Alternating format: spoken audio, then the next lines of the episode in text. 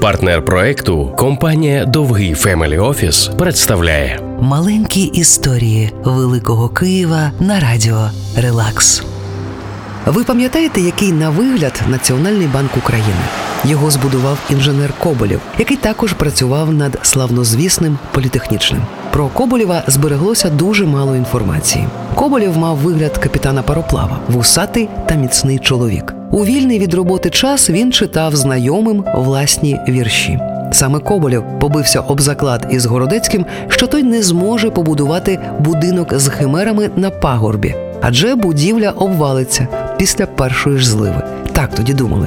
А потім Коболєв утілив проєкт банку без драм та складностей, з центральним паровим опаленням, електричним освітленням та першою в Європі системою протипожежної безпеки. А ще він створив у банку унікальну систему вентиляції, що розносила аромат троянди, які росли за установою в Розарії по всім кабінетам будівлі.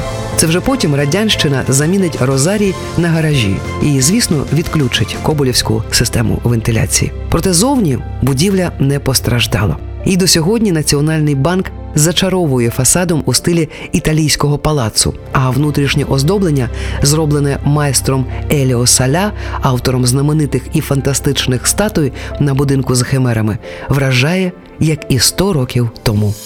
Маленькі історії Великого Києва на радіо Relax. партнер проекту компанія Довгий Family Office.